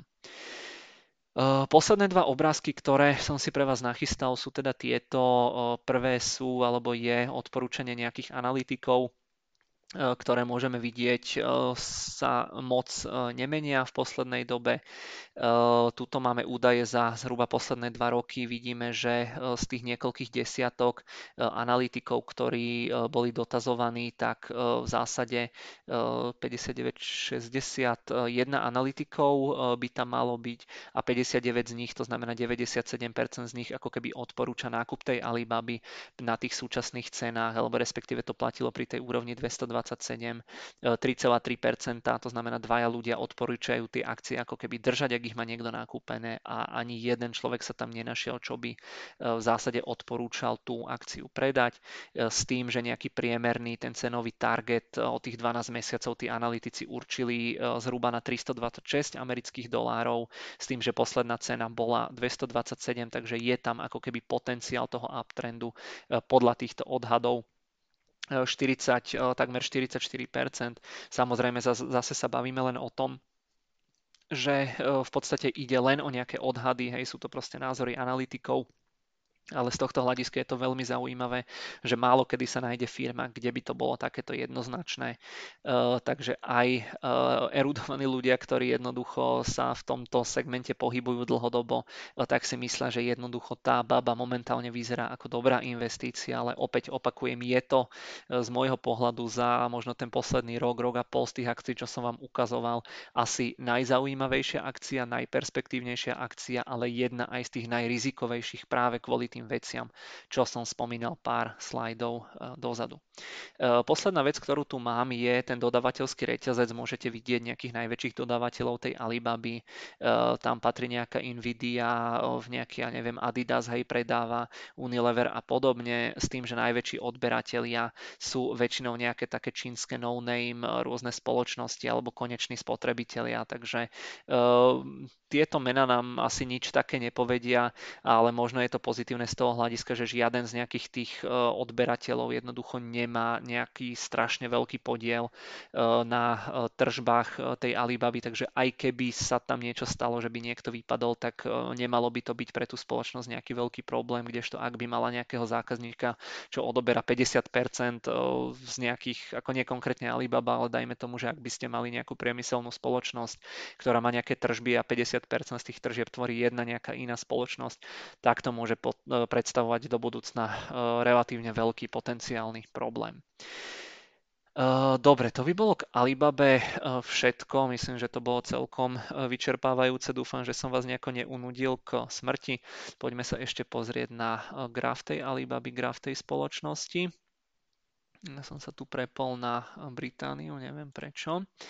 Uh, ak, si, ak si tu pozrieme uh, ten graf tej Alibaby, tak uh, vidím, že od tej prezentácie sa moc tá cena moc výrazne nezmenila. Tuto naozaj bol ten all-time high niekde na úrovni 320 dolárov, potom tam prišli nejaké tie problémy, zmizol ten Jack Ma, nejaká kritika čo, toho čínskeho režimu a podobne. Vidíme, že naozaj tá Alibaba oslabila o, nejakých, o nejakú tretinu, momentálne je to nejakých necelých 30%, ale naozaj na to, čo je to za firmu,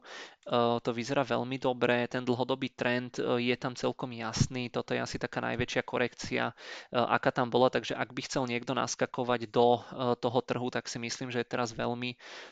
dobrá príležitosť, ak teraz začínate budovať ako keby nejakú pozíciu v tých čínskych spoločnostiach alebo na tej Alibabe, tak ja som nad tým rozmýšľal už takto koncom toho minulého roka, že by som to možno pridal do toho portfólia, ale prišlo mi to jednoducho, že to momentum je tam strašne také, že tam bolo moc veľa rastových sviečok, takže našťastie tam prišla nejaká korekcia ja som tu Alibabu dokupoval aj súkromne, takže príde mi to naozaj stále veľmi, veľmi zaujímavá uh, spoločnosť. Môžeme si ešte prebehnúť tie trhy, čo som spomínal. Tie posledné akcie, čo sme kupovali, vidíme, že ten Facebook spravil zatiaľ celkom pekné zhodnotenie, že sa dostal na tie historické, historické maxima. Niektoré tie akcie, čo som spomínal, ten JP Morgan nám veľmi pekne vystúpal, vidíme, ten Walt Disney nám veľmi pekne vystúpal, čo tiež teda vidíme ja tu asi nemám tie pozície takto e,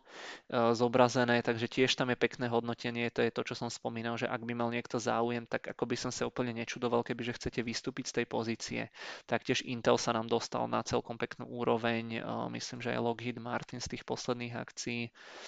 sa nám celkom, celkom podaril. Keď to pozrieme, že opäť za pár týždňov tiež nejaké zhodnotenie možno 15-20%, tak uvidíme, čo to, čo to bude robiť aj do budúcna. A čo sa týka tej Alibaby, tak pozrieme, ako nám to momentálne vychádza. Ehm, zhruba tie tri akcie, myslím, že by sme do toho portfólia mohli, ehm, mohli teda pridať. Ja to rovno, rovno aj nakúpim. Zvyčajne kupujeme za tých zhruba 500 eur. Teraz je to trošičku viac. Myslím, že Facebook sme za e, trošičku menej nakúpili, takže plus minus to sú veci, ktoré sa e,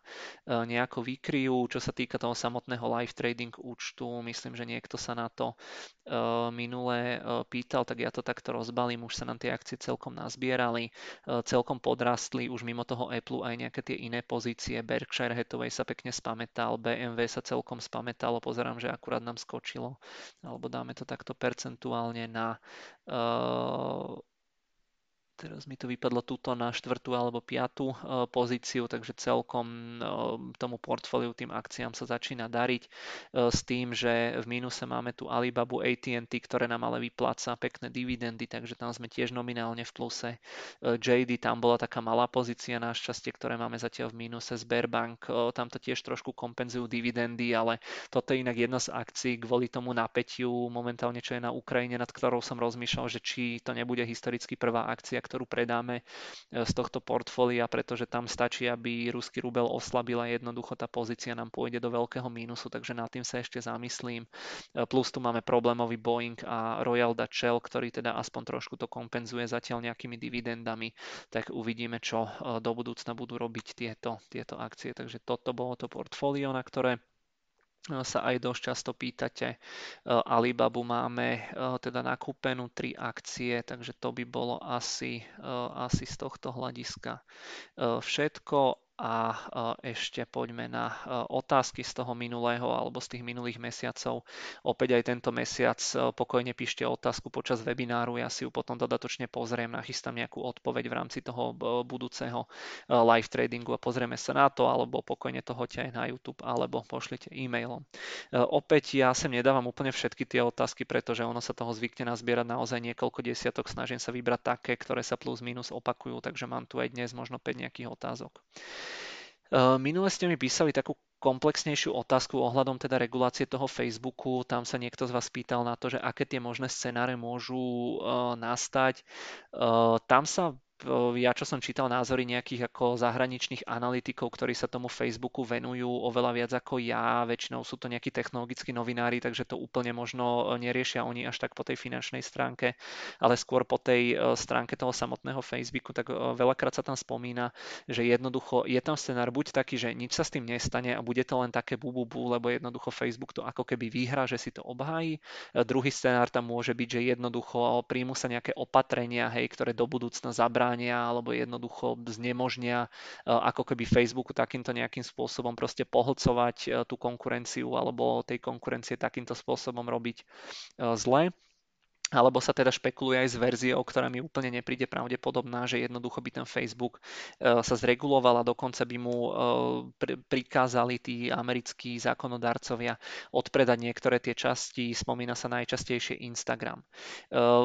úplne si asi neviem predstaviť, nie som proste právnik, hej, ako sledujem tie technologické veci, ale fakt si nedovolím proste tvrdiť, že ako dopadne e, toto pojednávanie. Naozaj len taký vyslovene, že typ, e, ktorý naozaj len ja si myslím, že sa stane, je to, že možno tam príde nejaká do budúcna regulácia, e, nejaké pravidlá, ale že ten Instagram sa neotrhne od toho Facebooku. Aj keby sa to stalo, tak ako určite by to nebolo len tak, že jednoducho sa to otrhne, hej, zniží sa hodnota Facebooku o proste tretinu a jednoducho akcionár z toho nebude nič mať mať. Takže tam som presvedčený, že by sa to riešilo ako keby nejakou kompenzáciou proste akcií, ak by naozaj ten Instagram bola samostatná spoločnosť, takže každý akcionár by dostal buď nejakú hotovosť za tie akcie alebo tie samotné akcie, len teda pre Facebook by e, takýto scenár mohol e, predstavovať problém, že jednoducho ten Instagram sa považuje spolu s WhatsAppom e, do budúcna za taký možno najlepší nástroj na ďalšie zdroje príjmov, ak rátame tie sociálne siete, tie reklamy a jednoducho rozdelenie toho ekosystému by mohlo mohlo ako keby oslabiť ten Facebook, že jednoducho nemal by také prepojené tie dáta, ale po tej ako keby bezprostrednej stránke rozdelení tých spoločností určite by ten akcionár e, súčasný neprišiel e, alebo nevyšiel na prázdno, len teda, že ako to bude, či sa to stane proste o pol roka, či sa to vôbec stane, alebo či sa to stane o dva roky, na to ja absolútne neviem odpovedať. To si myslím, že možno vedia e, tam tí kongresmani alebo nejakí tí americkí právnici, ktorí, ktorí to riešia. Ale ak by som si mal typnúť, tak si myslím, že ten Instagram pod tým Facebookom ostane, len teda, že do budúcna sa to prostredie nejakým spôsobom ako zreguluje, že jednoducho sa podniknú možno nejaké kroky k tomu, aby do budúcna ten Facebook takýmto spôsobom neskupoval alebo nekopíroval tú konkurenciu. Ale zase tiež by som nebol úplne prekvapený, aj keby to dopadlo tak, ako to zatiaľ dopadlo vždy, že jednoducho si tam tí senátori zavolali e, Zuckerberga, e, pokladali mu proste kopec nezmyselných otázok, hej, akurát tak sa strápnili, že nechápu tomu, čo je Facebook a ako funguje, aby to bolo opäť len také ako keby bububu a, aby, a nebude sa to do budúcna riešiť. Takže nečudoval by som sa ani takémuto scenáru, ak mám byť úplne úprimný. Mal som asi dve, tri otázky, že kde sa dá dostať k starším live tradingom. Buď musíte hľadať na našom YouTube kanáli, alebo v profile investora, alebo, alebo mi môžete napísať. Ja mám spravený taký e-mail, kde mám ako všetky tie live tradingy za tie roky pokope, takže ja vám to viem hromadne poslať, ak by sa vám ne, nechcelo to hľadať, takže pokojne sa ozvite všetci, čo mi písali. Dostal som potom takú otázku, že či som uvažoval aj o predaji časti akcií, ktoré mi prídu nadhodnotené a o presunutí peňazí inám. Pýtali ste sa tiež viacerí na toto, myslím, že dokonca aj pod, priamo aj pod YouTube, aj e-mailom, aj teda tak medzi rečou telefonicky, keď s niekým volám, tak mi to spomínate. Určite, že som nad tým uvažoval, ale ja som to spomínal aj na začiatku live tradingu, že uvažujem tam teda o odpredaji JP Morgan minimálne a toho Volta Disneyho, ale že jednoducho aj ten JP Morgan v zásade je to akcia, ktorá sa spametala hej z toho covidu. Momentálne to vyzerá, že do budúcna tie úrokové sadzby, že jednoducho v ekonomike už by nemali byť také problémy, tie úrokové sadzby by potom pomaly pozvolne mali rásť, takže napriek tomu, že tá akcia vzrástla, tak si myslím, že teoreticky eh, sa môže tým eh, bankovým akciám dariť aj naďalej. Ten bankový sektor je známy tým, že oni tie akcie veľmi výrazne odkupujú. Eh, od tohto roka tie akcie môžu odkupovať. Bola im zrušená už teda tá výnimka alebo jednoducho to obmedzenie, ktoré to zakazovalo minulý rok, takže nakoniec som dospel k tomu názoru, že tu na tomto účte určite tie akcie predávať nebudem a rovnako tak Walt Disney, ja som to zamýšľal ako dlhodobú nejakú spoločnosť so silnou značkou, ktorú budeme držať, takže, uh, takže túto odpredávať eh, nebudem, ale napríklad na uh, súkromne, čo som mal nejaké banky, tak väčšinu teda z tých bank som teraz na tých pár týždňov dozadu poodpredával nejakých Goldmanov, JP Morgan a podobne a tam tie akcie, alebo respektíve tie peniaze z tých akcií som rozdelil práve medzi tie 3-4 posledné spoločnosti, ktoré sme dokupovali aj tu. Konkrétne teda Alibabu, Facebook, Lockheed Martin a jednu pozíciu som dal aj do Baidu, čo je ďalšia e, čínska spoločnosť, ktorá je e, ešte rizikovejšia, oveľa neprehľadnejšia ako Alibaba, ale možno, e, možno vám ju niekedy trošku podrobnejšie spomeniem aj tu. Ale určite som o tom uvažoval, ale na tomto live trading určite to robiť nebudem. E, môj názor na Global Clean Energy ETF, e, v zásade ja som sa pozeral na to ETF, e, väčšinou tam boli nejaké také malé spoločnosti, nenašiel som, že by to ETF, alebo respektíve tie spoločnosti z toho ETF celkovo boli ziskové. Ja moc nemám rád spoločnosti, ktoré nie sú ziskové, takže je to teraz taký trend, alebo od toho minulého roka, keď to začalo vyzerať, že naozaj Donald Trump prehrá v tých voľbách a že demokrati vyhrajú, že budú tlačiť nejaké tie ekologickejšie metódy získavania energie, hej, tie elektromobily, proste elektrárne a podobne, tak vtedy sa to začalo riešiť, vtedy vznikol taký dosť veľký hype okolo týchto akcií, ktorý pretrváva dodnes. Viem, že sú to celkom obľúbené akcie, obľúbené ETF, ale z toho môjho pohľadu ja jednoducho nerad kupujem niečo, kde uh, čo je ťahané iba možno nejakým hypom a jednoducho nejakými očakávaniami. Ja skôr mám rád veci, ktoré, alebo spoločnosti, ktoré už niečo dokázali. Takže e, v pohode myslím si, že určite do budúcna sa bude čoraz viac tlačiť na to, aby tie energie boli e, ako keby čisté, ale nie je to pre mňa zatiaľ natoľko zaujímavé, aby som to e, vedel zhodnotiť. Nevyznám sa do toho, nie som na to proste expert, hej, neverím si, že by som dokázal tie spoločnosti alebo tie ETF posúdiť, takže ja sa do toho púšťať asi, asi nebudem neverím si eh, natoľko v tom. Eh, ďalšia otázka. Eh, videl som, že teda občas aj na rannom komentári, keď raz za čas si to zapnem, tá kolega Jarda, snad nie je čas, kedy by sa niekto na to nepýtal na tých výrobcov jednoducho čipov na ten semiconductor sektor. Celkovo sa tam tie otázky opakovali väčšinou nejaké 3-4 spoločnosti. Mňa sa tiež pýtate na AMD, Intel, Nvidia a podobne, že ktorá z tých spoločností je najlepšia, ktorá bude najviac rásť a podobne. Ono sú to dosť také rozdielne príbehy. AMD je proste menšia, progresívnejšia firma, ktorá ako pár rokov dozadu sa strašne rozbehla, investovala do výskumu, vývoja, podarili sa im nejaké čipy. AMD bolo veľmi drahé, ale vzhľadom na to, že aký je dopyt po tých čipoch a koľko aj to AMD začalo už reálne zarábať, tak už až také drahé nie je. Intel zase na druhú stranu to bola firma, ktorá bola veľmi úspešná, potom prišli nejaké problémy, teraz to vyzerá, že sa tam tiež dejú nejaké zmeny, takže ak mám porovnať tieto dve spoločnosti, tak ešte možno pol roka dozadu bol AMD, bola AMD veľmi drahá, Intel bol veľmi lacný, s tým, že boli tam dôvody, prečo to AMD bolo drahé a Intel veľmi lacný. Teraz sa tie spoločnosti trošku zblížili, ten Intel trošku ako keby podrástol, to AMD trošku zase zlacnelo, takže Veľmi, veľmi ťažko povedať a myslím si, že v rámci ako tohto segmentu, ktorý bude asi pravdepodobne dosť e, výrazne rastový, aspoň teda kým sa neuspokojí ten dopyt e, z toho priemyslu, z tých automobilov, z hodiniek, televízorov a podobne, tak môže rast celý sektor, ale tým e, jednoducho, aký je koľko sa toho predáva a jednoducho ako vysoko napríklad boli aj tie akcie toho AMD, tak asi by som sa už bál e, ísť do tých drahších spoločností typu AMD, Nvidia a podobne. E, tam, keď sa pozrieme e, jednoducho na tie grafy, ja to tu môžem konec koncov aj teda ukázať. Tuto je inak ten Intel, ten som ukazoval, že ten sa tak posledné roky kvôli tým problémom relatívne do strany pohybuje a keď sa pozrieme napríklad na to AMD a Nvidia,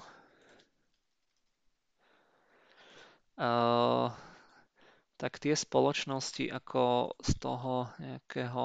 hľadiska, keď sa na to pozrieme, tak naozaj za tých pár rokov, hej, to AMD spravilo proste 1250%, Nvidia tam predpokladám, že to bude veľmi veľmi podobné tiež od toho roku 2015-16 ako veľmi, veľmi výrazný rast. Keď sa pozrieme na to ocenenie tých spoločností,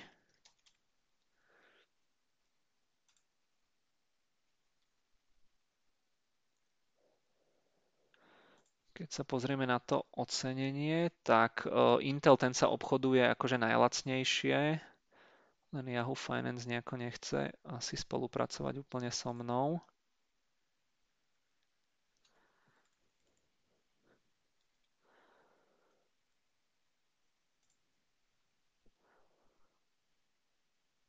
No, e, keď sa na to pozrieme, tak vidíme ako veľmi jednoduchou optikou ten Intel proste na to, aká to je spoločnosť, na to, aký cash flow generuje, aké zisky, tak je proste veľmi lacný. E,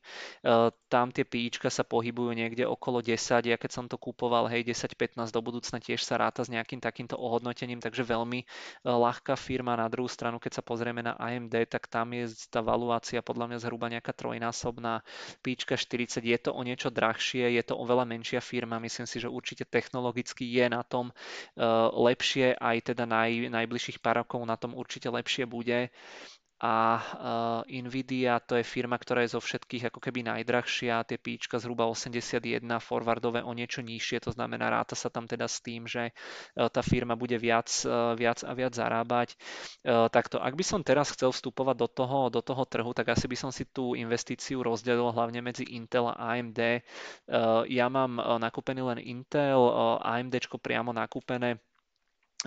nemá, mám to relatívne cez inú spoločnosť, ale myslím si, že je možno dobre tým, že naozaj tých čipov sa asi menej už ani v budúcnosti používať nebude, že naozaj celý ten sektor má ako dobre našliapnuté, aby jednoducho tam stúpal ten dopyt, stúpali tie tržby. A myslím si, že by bola škoda ako keby trafiť, že zlú spoločnosť. Hej, ten Intel zarába, ale má nejaké problémy, AMD, Nvidia zase robia niečo trošičku inak,